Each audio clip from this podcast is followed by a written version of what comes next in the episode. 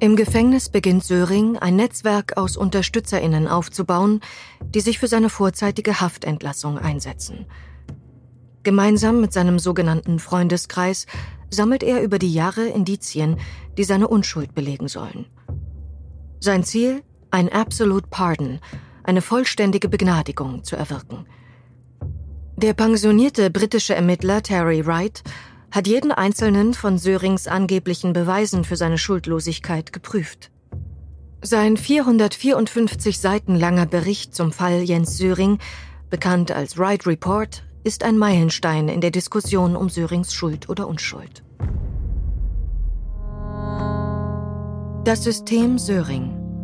Eine Podcast-Serie von CCC Cinema und Television und Argon Lab 2022.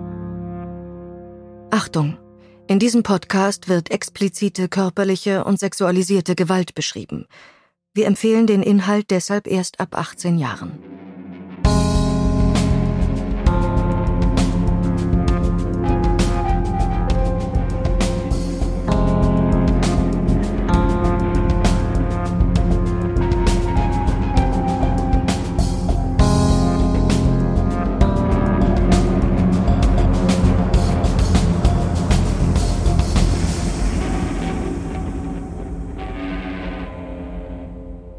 Folge 5 von 8.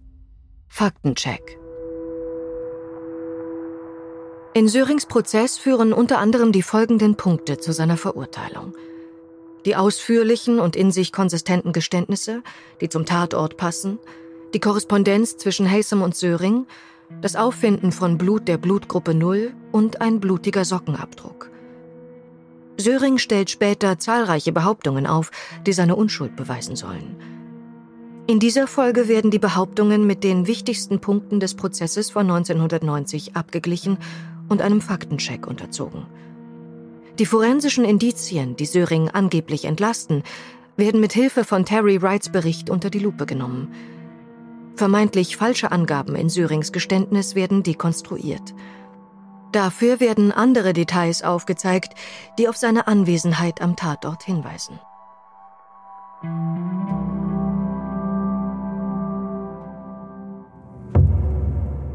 Die Opfer. Söring macht bei seinen Geständnissen 1986 eine fehlerhafte Angabe zum Aussehen der Opfer. In seinem Buch A Far, Far Better Thing, das er gemeinsam mit dem Autor Bill Sizemore schreibt und das 2017 im Lantern Verlag erscheint, behauptet er, dass dem oder den wahren TäterInnen dieser Fehler nicht passiert wäre. Terry Wright verhört ihn damals. Jens, wissen Sie noch, was Sie anhatten, Nancy und Derek? Was Sie anhatten? Das ist eine sehr schwierige Frage. Lassen Sie mich nachdenken. Ich glaube, Mrs. Haysom trug Jeans. Ich denke. Ähm, aber ich. Äh, wie ich schon sagte, es ist. Ich würde sagen, dieser Teil ist sehr, sehr durcheinander. Verschwommen? Ja, sehr durcheinander. She was wearing a blue flowery housecoat. Sie hat ein blaues, geblümtes Hauskleid getragen. Ich erinnere mich sehr genau daran, wie wir ihm die Frage gestellt haben, denn ich war derjenige, der sie gestellt hat. Ich habe gefragt, was hatten Sie an, Nancy und Derek Haysom? Und er hat eine ganze Weile überlegt und, äh, und hm, gemacht. Und er konnte sich nicht erinnern, sagte aber, ich glaube, sie trug Jeans. Und dann schloss er mit den Worten, aber das ist sehr verschwommen. Bei genauerer Betrachtung handelt es sich also nicht um einen Fehler, sondern vielmehr um eine Gedächtnislücke. Söring kann sich einfach nicht mehr richtig an Nancy Haysoms Kleidung erinnern. Oh, uh, uh, Was ich noch gerne sagen würde, er war betrunken und er war es nicht gewohnt zu trinken. Und ich vermute, es war eine ziemlich traumatische Erfahrung für ihn. Er hat die ganze Zeit über gesagt, und das hat er auch dem deutschen Staatsanwalt gesagt, dass er viele Erinnerungslücken hatte. Na gut, vielleicht erinnert er sich nicht mehr, weil er in einem Rauschzustand war oder in was für einem Zustand auch immer er war. Eine bruchstückhafte Erinnerung muss nicht unbedingt die Glaubhaftigkeit der Aussage mindern. Und es gibt andere Details, die Jens Söring sehr wohl im Gedächtnis geblieben sind. When over the days that we interviewed him, Über die Tage, in denen wir ihn vernommen haben, konnte er sich an viele Details erinnern und an viele andere nicht. Die, an die er sich erinnern konnte, waren sehr präzise. Dennoch beharrte er die ganze Zeit über darauf, und auch als er sechs Monate später mit der deutschen Staatsanwaltschaft sprach, dass er nur sehr undeutliche Erinnerungen an die Sache habe. Er sagte, es sei wie eine Reihe fotografischer Stillleben. 1986 gesteht Söring die Haysom-Morde mehrfach. In den Vernehmungen durch das Trio Terry Wright, Kenneth Beaver und Ricky Gardner. Er wiederholt sein Geständnis auch vor dem US-amerikanischen und sechs Monate später vor dem deutschen Staatsanwalt. Er kann das Geschehene in Variation schildern, aber er liefert auch neue Details, die sich in ein stimmiges Ganzes fügen. Es gibt falsche Geständnisse, sagt der Profiler und Kriminalist Axel Petermann, aber also je detailreicher eine Aussage ist, desto wahrscheinlicher ist es eigentlich auch, dass man selbst Erlebtes wiedergibt. Sörings Schilderungen des Tathergangs und der Mordnacht sind nicht nur schlüssig. Er liefert zudem Informationen, aus denen gefolgert werden kann, dass er an jenem Abend tatsächlich bei Derek und Nancy Haysom zu Hause gewesen sein muss. Der Esstisch. In seinen Geständnissen 1986 sagt Söring aus, er habe mit den Haysoms zu Abend gegessen. Er habe dabei mit dem Rücken zum Fenster am Esstisch gesessen. Derek Haysom habe zu seiner Linken gesessen, mit dem Rücken zur Wand, und Nancy Haysom ihm gegenüber mit dem Rücken zum Raum. Nach der Tat habe Söring sein eigenes Tischgedeck weggeworfen, die anderen beiden Gedecke jedoch an ihren Plätzen belassen. Die Tatortfotos zeigen zwei Gedecke am Esstisch. Eines an dem Platz an der Wand, eines an dem Platz zum Raum hin. Der Platz am Fenster ist leer.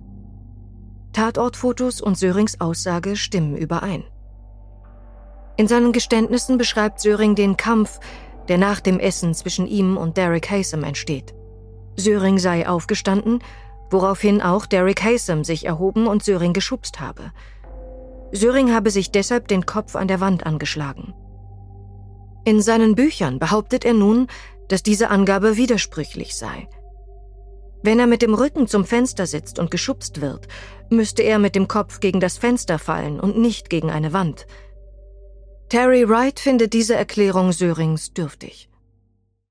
But again, if you look at the crime scene photographs, you will see that the, the window is set in a wall auf den Fotos vom Tatort sieht man eine Fensterfront. In der Ecke des Zimmers ist eine Wand. Er hat gesagt, dass er gedacht habe, es sei eine Steinwand. Auf den Fotos erkennt man, dass wiederum der Kamin aus Stein ist. Um also aus dem Zimmer stürmen zu können, wie er es beschrieb, musste er hinter Derek Haysom zwischen dem Stuhl und der Kaminwand durch. Als Derek aufsprang und ihn zurückstieß, ist er möglicherweise gegen die Ecke der Fensterfront geprallt. Vielleicht hat er sich den Kopf aber auch an der Kaminwand angeschlagen. Beides ist möglich und plausibel und weist keinen Fehler auf. Söring beweist hier eigentlich versehentlich Täterwissen. Bei seinen Geständnissen 1986 sagt Söring aus, Derek Haysom habe links von ihm gesessen, Nancy Haysom ihm gegenüber. Tatsächlich passen nicht nur die Positionen der Tischgedecke zu dieser Beschreibung, sondern auch die Fingerabdrücke, die von Nancy und Derek Haysom an Geschirr und Gläsern gefunden werden.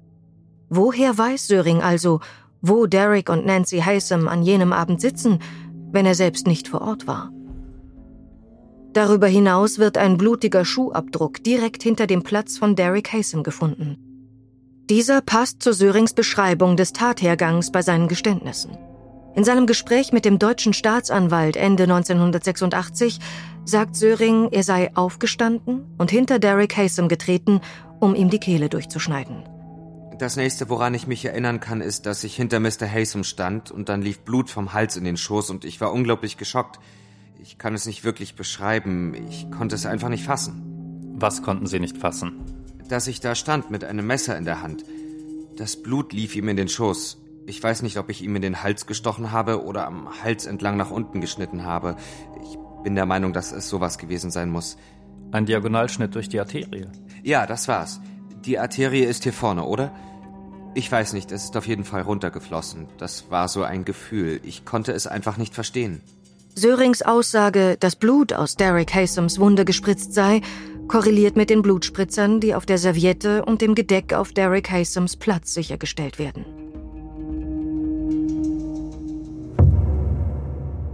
Die Leichen. Nancy Hasems Leichnam wird in der Küche gefunden. Derek Hasem liegt auf der Schwelle zwischen Esszimmer und Wohnzimmer, als die ErmittlerInnen am Tatort eintreffen. Bereits bei seinem Prozess behauptet Söring, die Tatsache, dass er bei seinen Geständnissen die Ausrichtung von Derek Hasems Leiche auf einer Skizze falsch eingezeichnet habe, beweise, dass er nicht am Tatort gewesen sei. Terry Wright dazu. Now, you have to remember, of course, that the um Natürlich darf man nicht vergessen, dass die Geschehnisse am Tatort ineinander übergingen. Er verließ das Haus, kam aber wieder zurück. Er sagte, als er das Haus zum ersten Mal verließ, habe Derek Hasem ihm hinterhergeschrien. Es ist möglich, dass sie trotz ihrer schweren Verletzungen noch nicht tot waren und sich noch bewegen konnten. Jedenfalls hat er eine Skizze von der Stelle angefertigt, wo sich die Leichen befanden. Er hat Nancy Hasem skizziert. Er hat eine kleine Markierung eingezeichnet, die exakt die Stelle zeigt, wo sie in der Küche lag und gefunden wurde. Er zeichnete eine weitere Markierung ein, um zu zeigen, wo Derek Hasem lag. Die Stelle war richtig, nur die Ausrichtung des Leichnams war falsch. Aber die Stelle im Haus war korrekt. Am darauffolgenden Tag bittet Söring die Ermittler, die Skizze abändern zu dürfen. Wir erlaubten ihm, sie zu ändern. Er zeichnete eine weitere Skizze. Beide Skizzen wurden den Geschworenen vorgelegt. In der zweiten Skizze änderte er nur leicht die Ausrichtung der Leichname, aber die Stellen blieben dieselben. Die Skizzen waren sehr präzise, abgesehen von der Ausrichtung. Also anstatt dass der Kopf in Richtung eines Fensters weist, war es umgekehrt. Aber sie befanden sich weiterhin an der richtigen Stelle. Sörings Erinnerung ist schlicht und ergreifend lückenhaft. Dies äußert er im Dezember 1986 auch dem deutschen Staatsanwalt gegenüber. Ich kann mich daran erinnern, dass ich nur die Beine von Mr. Hasem gesehen habe, wie er auf dem Boden lag, und zwar neben dem Durchgang zwischen Wohn- und Esszimmer. Und dann kann ich mich noch erinnern, dass ich den Oberkörper von Mrs. Hasem, wie gesagt, auch sehr vage in der Küche gesehen habe. Aber es war so, als ob ich neben ihr gestanden hätte. Sagen wir mal, vielleicht an der Spüle, ich weiß es nicht. Die Tatsache, dass Söring sich nicht mehr genau daran erinnern kann, in welcher Position er die Opfer zurückgelassen hat, spricht nicht gegen seine Anwesenheit am Tatort. Im Gegenteil zeigt er auch hier Täterwissen, indem er die Leichname an den richtigen Stellen im Haus verortet.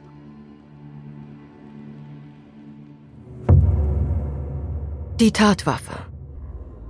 In seinem Buch A Far Far Better Thing behauptet Söring, er habe bei seinen Geständnissen ein zweischneidiges Butterfly-Messer als Mordwaffe identifiziert. Dies habe er jedoch ausgerechnet zu einem Zeitpunkt getan, als der Audiorekorder ausgeschaltet war und niemand sich Notizen gemacht habe.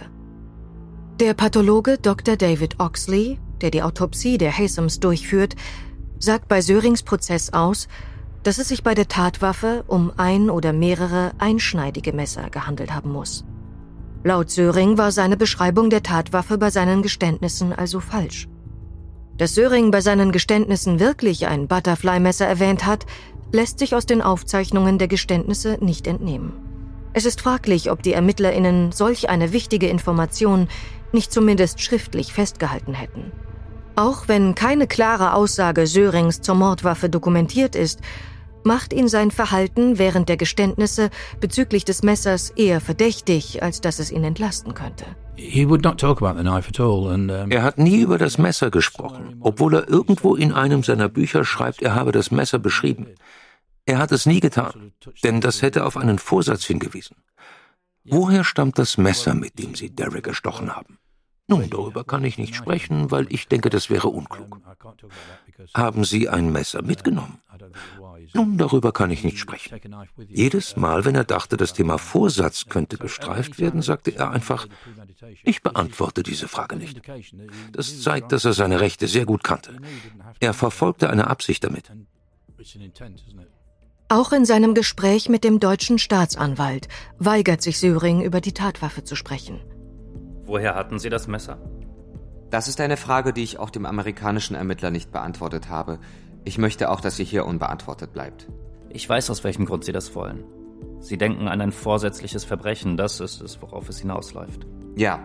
Gewiss, es gibt auch bei uns die Frage des Vorsatzes und der Fahrlässigkeit.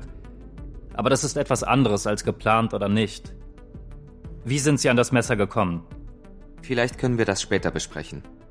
Söring versucht also höchstwahrscheinlich, den Tatbestand einer vorsätzlichen Tötung zu umgehen, indem er sich weigert, über die Tatwaffe zu sprechen, wie sie aussieht, wo sie gekauft wird, ob er sie zum Tatort mitbringt.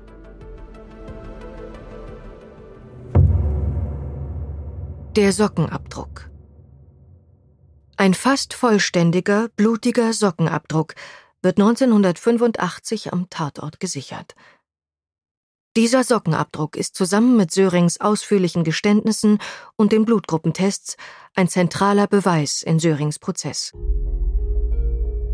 Den Geschworenen werden verschiedene Fußabdrücke gezeigt, und zwar von Elizabeth Haysams Bruder, dessen Ex-Freundin, von Elizabeth Haysam und von Jens Söring. Ein Experte des FBI wird hinzugezogen, um die Abdrücke einzuschätzen. Der Experte kommt zu dem Schluss, dass Sörings Fußabdruck am besten zu dem blutigen Sockenabdruck am Tatort passt. Sie mussten mit Tinte an den Füßen über Papier gehen. Und dann wurden der am Tatort gefundene Sockenabdruck und die Tintenabdrücke auf einer transparenten Folie übereinander gelegt, sodass man sich beide gleichzeitig anschauen konnte. Und sie hatten eine bemerkenswerte Ähnlichkeit. Söring hat das selbst zugegeben. Ich glaube, die Überlagerung der beiden Abdrücke hat die Geschworenen überzeugt. Sörings Freundeskreis argumentiert immer wieder, man könne Fußabdrücke nicht mit Fingerabdrücken gleichsetzen.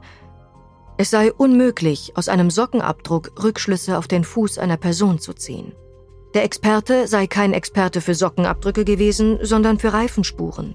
Und der Sockenabdruck sei kleiner als Sörings Fuß.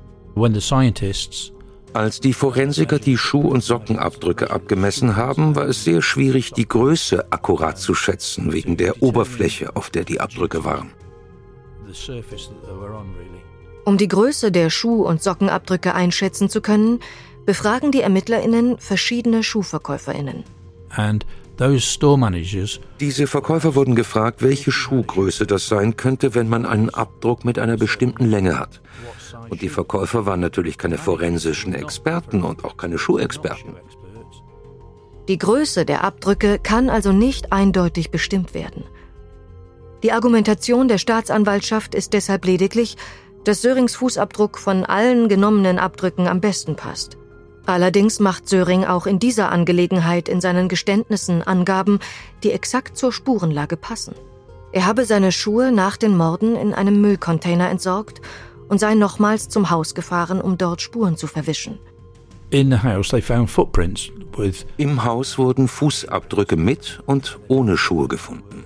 Und das war nicht allgemein bekannt. Die Details vom Tatort waren in Virginia nicht öffentlich zugänglich. Und dennoch sagte er, als er gestand, ich bin das zweite Mal ohne Schuhe zum Haus gegangen. Das ist also sehr bezeichnend. So that, that's quite significant. Auch dieses Detail wird im Prozess vom Staatsanwalt Jim Updike als ein weiteres Puzzleteil angeführt, das zu einem schlüssigen Gesamtbild beiträgt.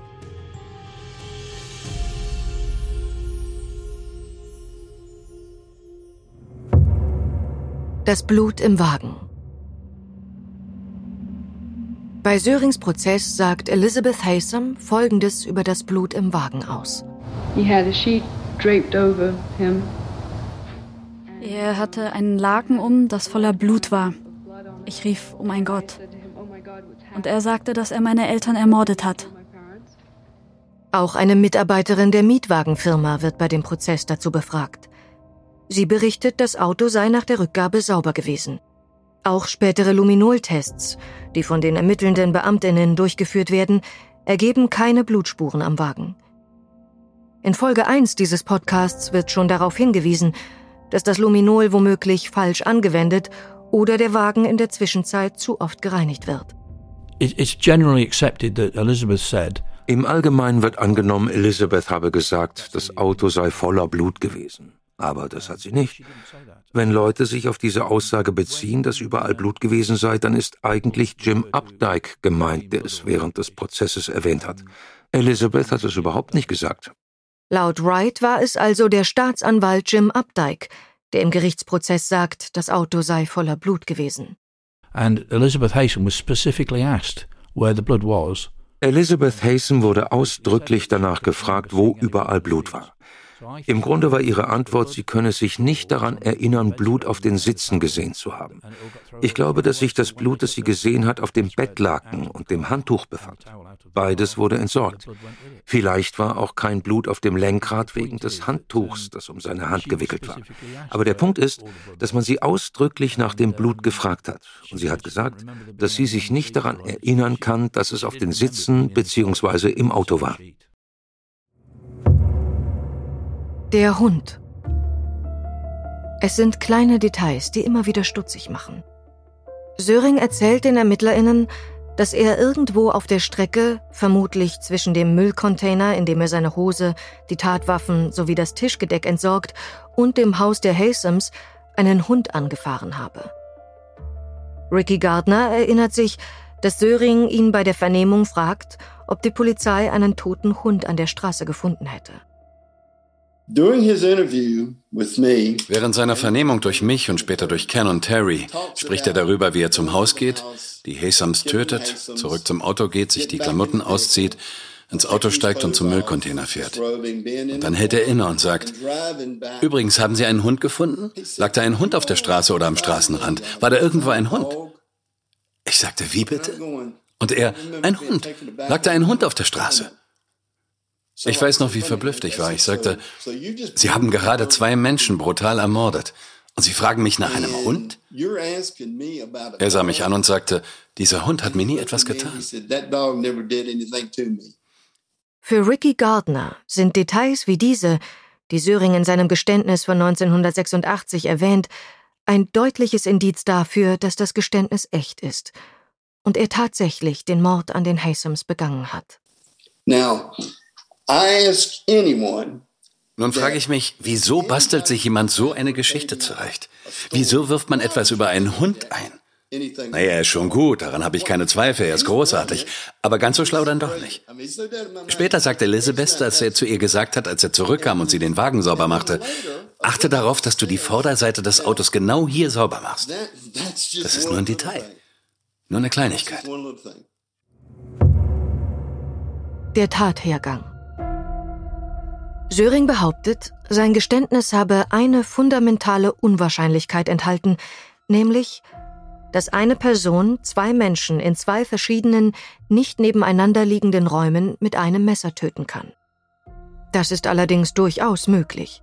Es kommt auf die Situation an. In der Schilderung des Tathergangs während seiner Geständnisse 1986 bestätigt Söring selbst, dass der Fundort der Leichen nicht mit dem Ort des Verbrechens übereinstimmt.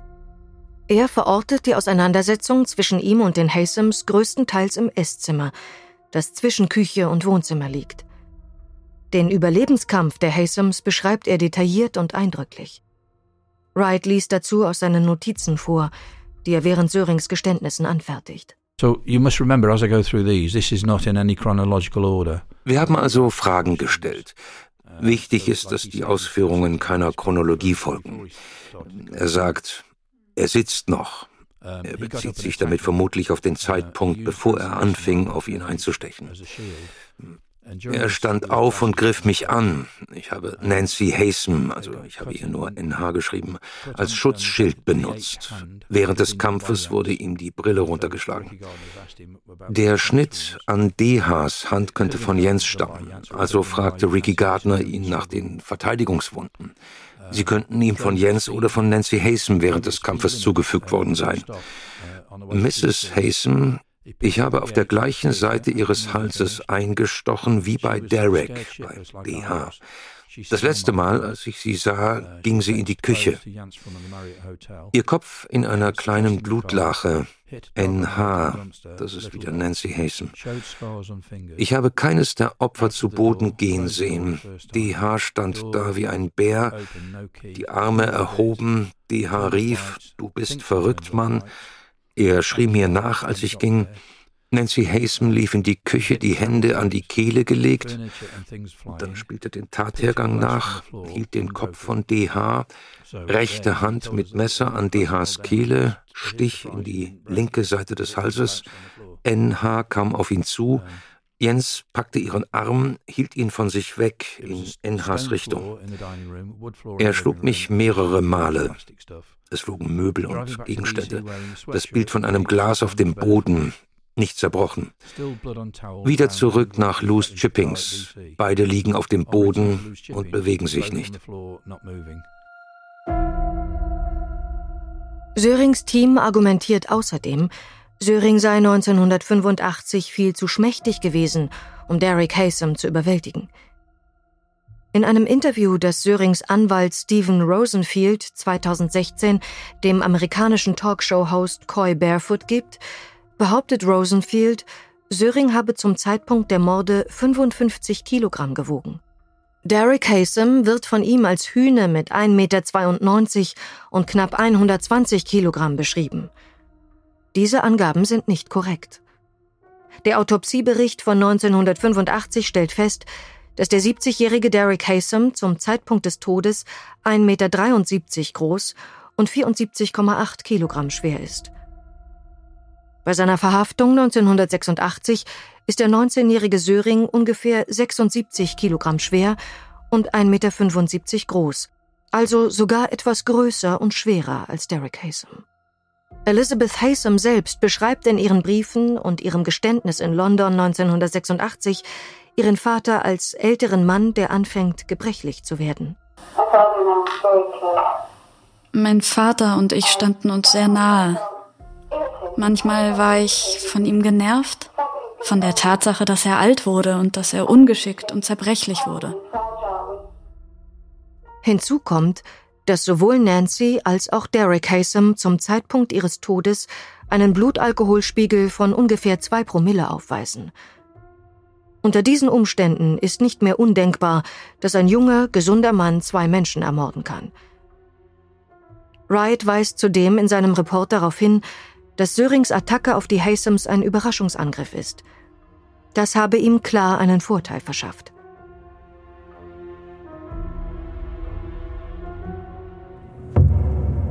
DNA und Blutspuren am Tatort. Jens Söring behauptet vor Gericht und in seinen Büchern, Elizabeth Haysom habe die Morde an ihren Eltern zusammen mit zwei männlichen Komplizen durchgeführt.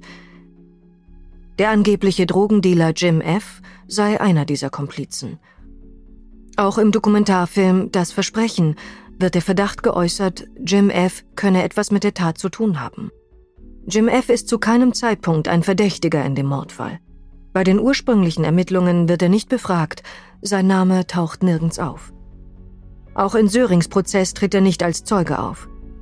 Jim F. ist inzwischen verstorben und kann zu den Vorwürfen keine Stellung mehr nehmen. 2009 wird eine nachträgliche DNA-Analyse der am Tatort gesicherten Blutspuren durchgeführt. Söring lässt diese 2016 von zwei Experten interpretieren – Laut dieser Experten belegen die forensischen Beweise die Anwesenheit von zwei unbekannten männlichen Tätern am Tatort. Ihn selbst, so Jens Söring, schließen die Ergebnisse als Mörder aus. Terry Wright kennt die Hintergründe. And they tested the samples Sie testeten die Proben, wobei Proben eigentlich das falsche Wort ist. Sie testeten die Beweisstücke, denn das Wort Proben suggeriert, dass es sich um eine Blutprobe handelt. Doch es waren keine. Es waren die alten Tupfer mit dem Blut, die getestet wurden. Jedenfalls haben sie einen Ergebnisbericht verfasst, der 2009 veröffentlicht wurde. Bei den ursprünglichen Ermittlungen 1985 wird am Tatort nach den damaligen forensischen Standards Blut gesichert. Beide Opfer erleiden zahlreiche tiefe Schnittwunden und bluten stark. Söring gibt in seinen Geständnissen zu Protokoll, dass auch er sich während des Kampfes mit Nancy oder Derek Haysom Schnittwunden an der Hand zuzieht. Auf der Beerdigung der Haysoms trägt Söring laut einer Zeugenaussage gut sichtbar einen Verband um eben jene Hand. Sörings Freundeskreis stellt den Wahrheitsgehalt dieser Zeugenaussage in Frage, da sich der Zeuge erst mehrere Monate nach der Tat bei der Polizei meldet.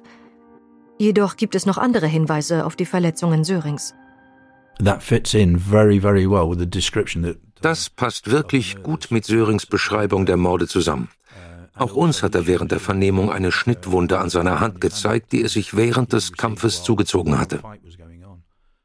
In seinem Gespräch mit dem deutschen Staatsanwalt Ende 1986 sagt Söring, Irgendwann muss ich durch das Messer verletzt worden sein. Irgendwie habe ich mir zwei Löcher, das waren keine richtigen Schnitte, in den Fingern meiner linken Hand zugezogen. Ich hatte den Eindruck, dass mir ein kleiner Fleischklumpen rausgeschnitten worden war. Das muss passiert sein, als ich versuchte, das Messer wegzunehmen. Noch 1985 werden serologische Tests anhand der gesammelten Blutproben durchgeführt. Und sie ergeben, im Haus von Derek und Nancy Haysom wird vornehmlich Blut der Blutgruppe A und der Blutgruppe AB gefunden, zudem eine geringe Menge der Blutgruppe 0. Und ein kleiner Fleck der Blutgruppe B, der sich auf einem Waschlappen befindet, welcher in der geschlossenen Waschmaschine liegt. Während der Autopsie werden beiden Opfern Blutproben entnommen und ihre Blutgruppen bestimmt. Derek Haysom hat demnach Blutgruppe A, Nancy Haysom Blutgruppe AB. Jens Söring hat die Blutgruppe 0.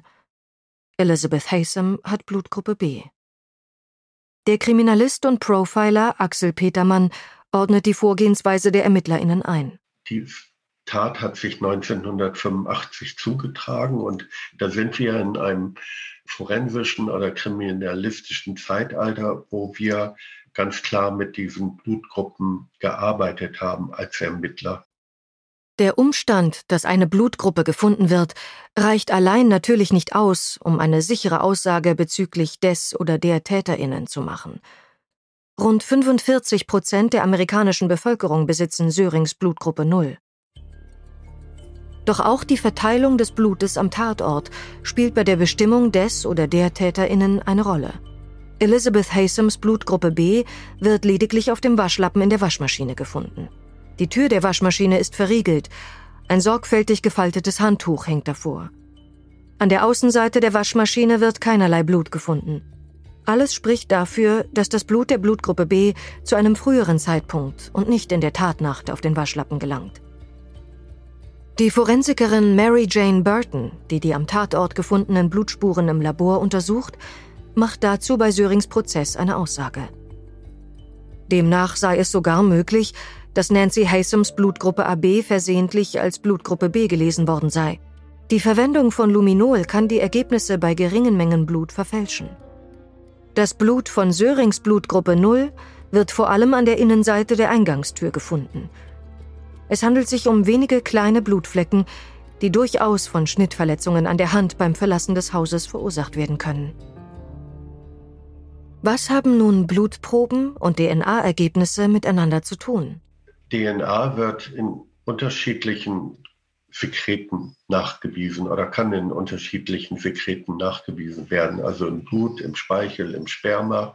Aber wir können an einem Tatort auch DNA finden, das sich in Epithelien, in Hautzellen befunden hat oder in Haaren.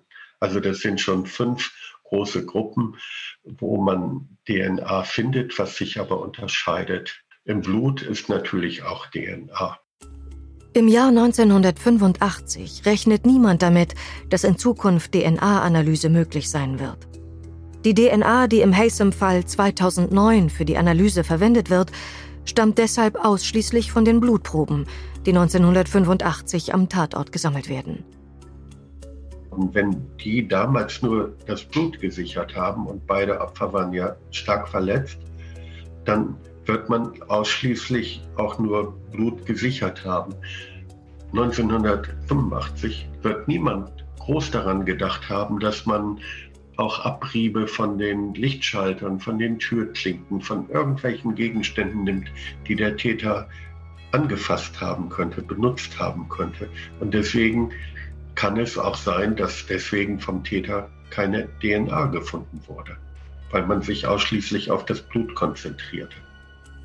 Für einen eindeutigen Nachweis von DNA ist es wichtig, dass genug Material am Tatort gesammelt und danach fachgerecht gelagert wird.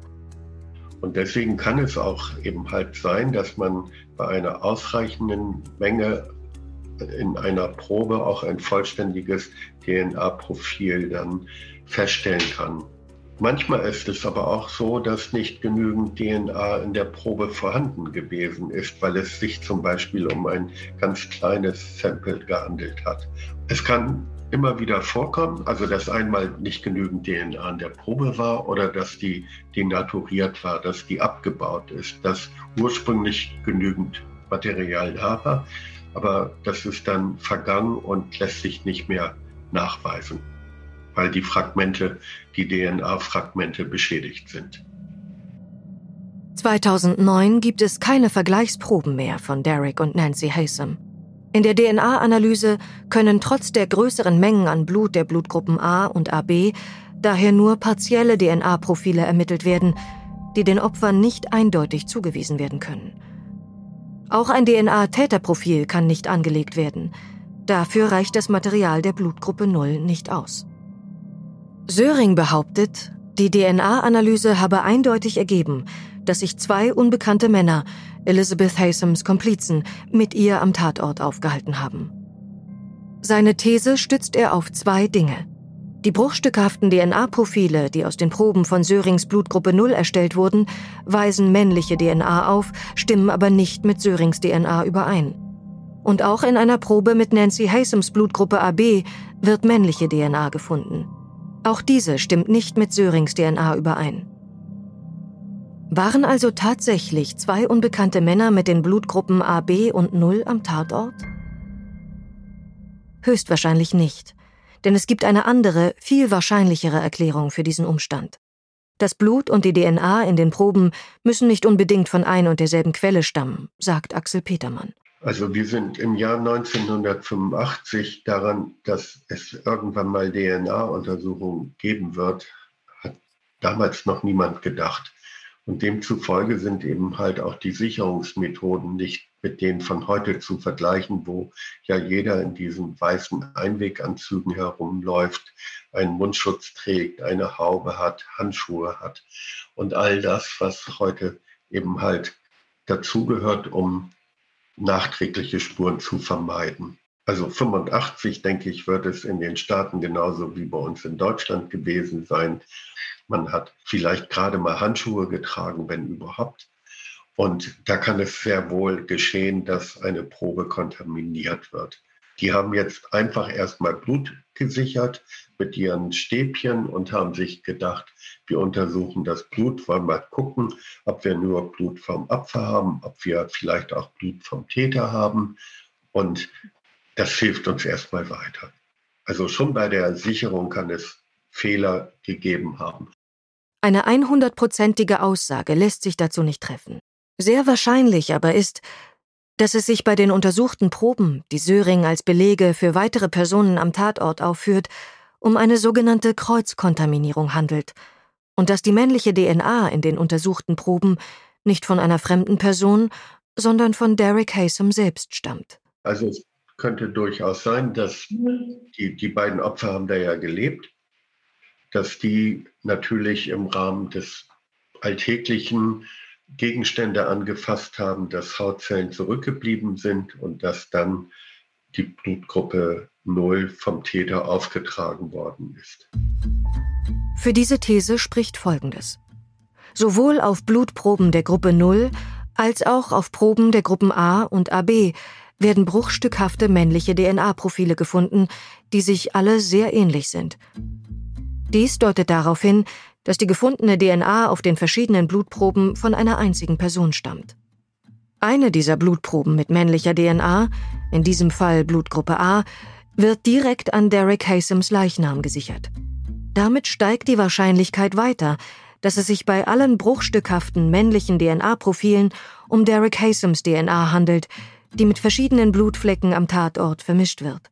Terry Wright hat die Bluttests von 1985 und die DNA-Analyse von 2009 unter diesem Gesichtspunkt verglichen. So, if you look at the, the serology report in 1985, you'll see that the sample was taken. Wenn Sie sich das serologische Gutachten von 1985 ansehen, werden Sie feststellen, dass die Probe am Kopf von Derek Haysom entnommen wurde. Das ist eine der Proben, aufgrund derer das Teilprofil erstellt wurde, und es ist so gut wie sicher, dass dieses DNA-Profil von Derek Haysom stammt. Und obwohl es keiner der Wissenschaftler mit Sicherheit sagen kann, ist es sehr wahrscheinlich, dass die DNA-Profile, die erstellt wurden und die angeblich nicht zuzuordnen sind, von den Opfern Nancy und Derek Haysom stammen. Andrew Hamill kommt zu einem ähnlichen Schluss. Sogar einer der Experten, die er ursprünglich engagiert hatte, Dr. J. Thomas McClintock, hat nun zugegeben, dass wahrscheinlich die beste Interpretation der DNA-Beweise die ist, die davon ausgeht, dass die gesamte männliche DNA von Derek Haysom stammt und das Ergebnis einer Kreuzkontaminierung ist. Die einzelnen Experten sind unabhängig voneinander zu dem gleichen Schluss gekommen, dass es keinerlei Hinweise für die Anwesenheit anderer Personen am Tatort gibt und Jens Söring und die Haysoms dort die einzigen waren. Die DNA-Analysen von 2009 überführen Jens Söring weder als Täter noch schließen sie ihn als solchen aus. Sie belegen nicht, dass sich weitere männliche Personen am Tatort aufgehalten haben. Dies ist die unwahrscheinlichste aller Interpretationen der Analyse. Fest steht jedoch, die Verteilung der gefundenen Blutspuren passt zu Sörings Schilderungen des Tathergangs in seinen Geständnissen. Und auch der Bewährungsausschuss von Virginia bei dem Söring aufgrund der DNA-Gutachten 2016 seinen Antrag auf ein Absolute Pardon stellt, sieht in der DNA-Analyse von 2009 keinerlei Beweise für seine Unschuld. Allein in der Amtszeit von Gouverneur Ralph Northam werden in Virginia über 700 Menschen begnadigt. Söring ist nicht unter ihnen. Sein Antrag auf ein Absolute Pardon wird 2019 abgelehnt, mit dem Hinweis, er sei without merit, also unbegründet. Söring und seine Unterstützerinnen haben in den letzten Jahrzehnten die Frage um Schuld oder Unschuld zu einer Frage des Glaubens gemacht. Demnach müsse entschieden werden, wer am glaubwürdigsten ist, er und seine Fürsprecherinnen oder seine Kritikerinnen. Doch die Bewertung der Indizien in dem Fall ist keine Glaubenssache. Die Beweise und Fakten sprechen nicht für Jens Sörings Unschuldsnarrativ. Sowohl die Geschworenen in Sörings Prozess 1990 als auch alle weiteren Instanzen, die sich seitdem mit dem Fall beschäftigt haben, teilen die Überzeugung, dass die Beweise in ihrer Gesamtheit für Söring als Täter sprechen. Söring setzt alles daran, seinen, wie er es nennt, Freiheitskampf zu gewinnen. Dafür braucht er Menschen, die ihm glauben und ihn bedingungslos unterstützen und es gelingt ihm, diese für sich in Deutschland und den USA zu gewinnen. Unbezahlt arbeiten sie daran, dass Söring endlich freikommt. Eine dieser Helferinnen ist Annabelle H., die sich für Sörings Freiheitskampf aufopfert, wie sie sagt. Als erstes ehemaliges Mitglied seines engen Freundeskreises überhaupt spricht sie über ihre Erfahrungen. Ich war an einem Punkt, an dem ich an meinem Verstand und an meiner Intelligenz äh, gezweifelt habe, weil ich dachte, ich kann doch jetzt nicht die Einzige sein, die versteht, dass das völlig wertlos ist. Aber alle anderen im Team waren völlig außer sich, die waren euphorisch. Und ich glaube, mein Fehler damals war es, dass ich den Mund nicht aufgemacht habe. Ich hatte Jens Döring schon mal auf eine Ungereimtheit angesprochen. Und äh, damit bin ich bei ihm gegen eine Wand gelaufen damals. Und das Problem ist, wenn man Teil eines solchen Personenkults ist, dann kann man nicht zu jemand anderen im Team hingehen und sagen, Moment mal, hier stimmt was nicht, das passt nicht zusammen. Das System Söring. Folge 5 von 8. Faktencheck. Es sprachen Luise Helm, Sven Brieger, Emilia Rosa de Vries, Tim Fabian Hoffmann, Jeremias Koschorz Tom Radisch und Stefan Schad. Eine Produktion von CCC Cinema und Television und Argon Lab 2022.